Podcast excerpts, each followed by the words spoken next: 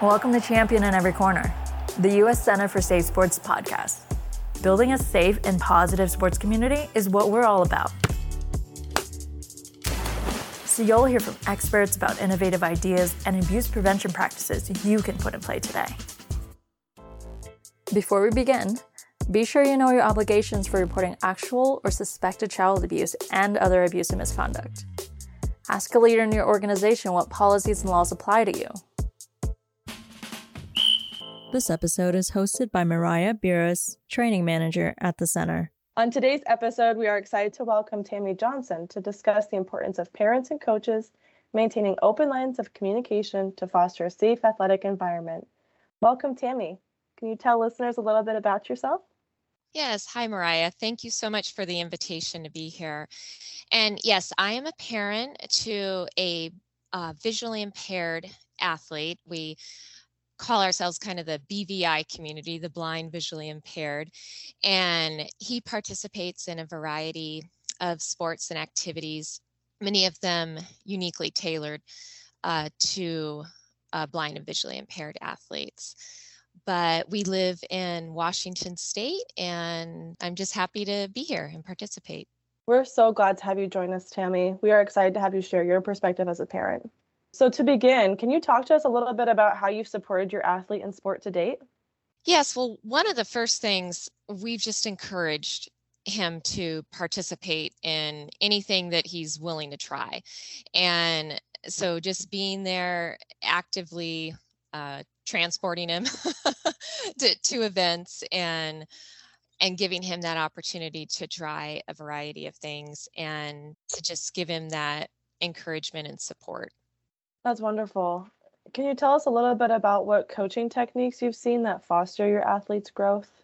Yes. Number one, positive encouragement. Uh, coming, if it's a new sport, uh, for instance, a goalball is a sport that is very popular among the the BVI athletes, and uh, for those that are not familiar with it, it is a, a sport that's played in the Special Olympics, and the athletes are blindfolded they're operating with sound in order to block the goals to make a goal. And my son was new to it and knew nothing about the sport so he was very apprehensive to do it. But the positive encouragement that he received from the coaches and just to get out there and try was phenomenal and just kept him coming back. And then also inclusion is another uh, great coaching technique when it's not maybe dealing with a team or a sport that is accustomed to accommodating athletes with disabilities for uh, coaches to still welcome and, and include his participation. That's awesome, Tammy. And goalball is is such a cool sport to watch. Uh, when I first started at the center, um, I looked up YouTube videos and watched some goalball videos because it's it's such a cool sport to watch and to see how the athletes uh, how they navigate a game like that. As a parent, how do you prefer to receive information from coaches? Uh, well, I kind of apply the same technique that I do with a lot of things. I love communication through email because one, it, it's documented, written documentation.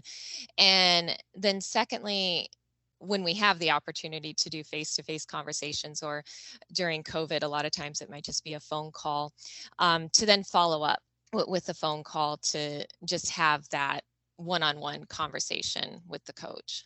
That's great Tammy because you know some people will miss emails um, you know we're getting so many emails nowadays. So we can certainly miss those so having that follow-up phone call is really important. And then how do you communicate that information down to your athlete well, we have a very open uh, communication line with our son and try to just keep him involved. If I'm going to be speaking to a coach, I try to give him advance notice as to what I'm going to do and and then if there's information that comes from a coach I'll relay that to him. For instance, if it's something that he's trying to figure out, well, why wasn't I being played? How can I get included more? And and I might just talk to the coach, and maybe it's something that we need to practice on a little bit more. And it doesn't come as a surprise to him that he knows that I've spoken with the coach, we've discussed it, and and then we see what we can work on.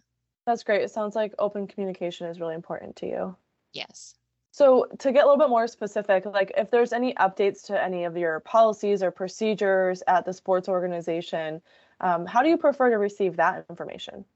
I like the email and then the one on one conversation if I have uh, questions from the email. And I, I, try as much as I can to have a presence, even if it's just at pickup or drop off, and to just do a quick check in and to not be the helicopter mom, but to just know that I am there and available if if the coach needs to talk to me or if my athlete needs to talk to me.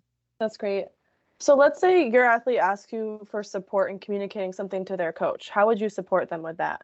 We we definitely encourage our son to advocate for himself and we've actually had some experience with this where he has wanted to reach out to the coach and ask then i've been trying to kind of teach him either you know start it with an email or do a follow-up email.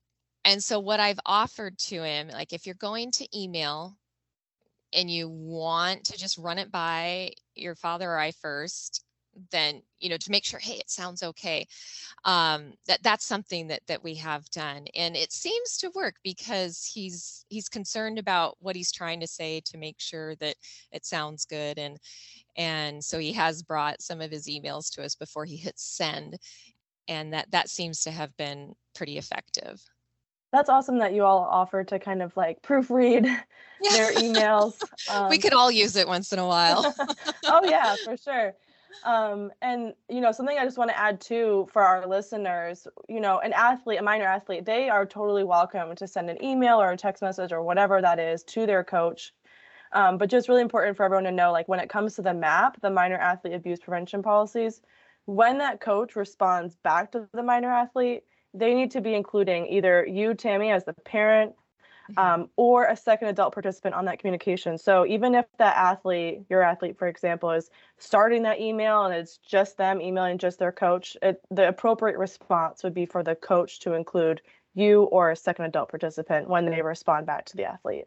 Oh, that that's great to know. And I think from now on, I'll make sure he CCs us on any communications. That's great. So what what's one piece of advice that you would give to other parents as they navigate best ways to communicate with coaches? I think communication it's just so critical and to start it from the beginning, the the open communication and to just know that you're there to support your athlete, you're there to support the team, the coach and it's a fine line to, to not be the pest, to not uh, be interfering. But I think just knowing that your presence is there and that you want the communication to flow both ways is critical. Absolutely. So being proactive, um, you know, making sure that we're appropriate in the amount that we're communicating with mm-hmm. coaches and athletes. And also, um, I guess another question I have for you is do you have conversations with your athlete about maybe what's appropriate and what's not appropriate to talk to their coach about? Or has that not really come up? I can't think of a specific circumstance in in relation to any sports that he's participated in, but it has been a conversation that we've always continually had with our son and awareness of you know what's appropriate communication what what's not he he was involved in cub scouts for a while and so that was something that was really emphasized and it's just kind of transitioned over to other aspects of things that he's participated in and to, to have an awareness uh, of it. Yeah, absolutely. Is there anything else that you'd like to add when it comes to, you know, communication, the MAAPP, advice for other parents out there? I think the MAAPP in in reviewing that and looking at those guidelines is just so essential, I think, for your athlete to be protected and to have a positive experience. And I can't believe I didn't think about a, just a simple CC on an email, but I won't forget that now. So thank you as well, I move great. forward. Yeah. that's awesome, Tammy. Thank you so much for your time and your valuable insight. Oh, well, thank you for the opportunity. I really appreciate it for our listeners, I, I do want to let you all know that we have resources available for parents on our website. Uh, we actually have a whole website dedicated to the MAAPP, and that website is maapp.uscenterforsafesport.org. And on that website, you can actually click on the How It Works tab, and there's a whole page just for parents Tune in next time and visit our website to hear more episodes.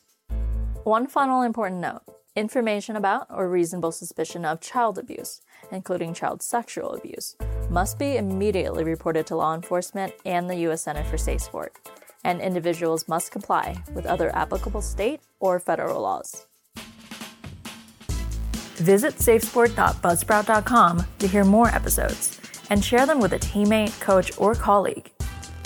And feel free to share your own ideas at content at safesport.org. Thank you for all you do to give athletes a champion in every corner.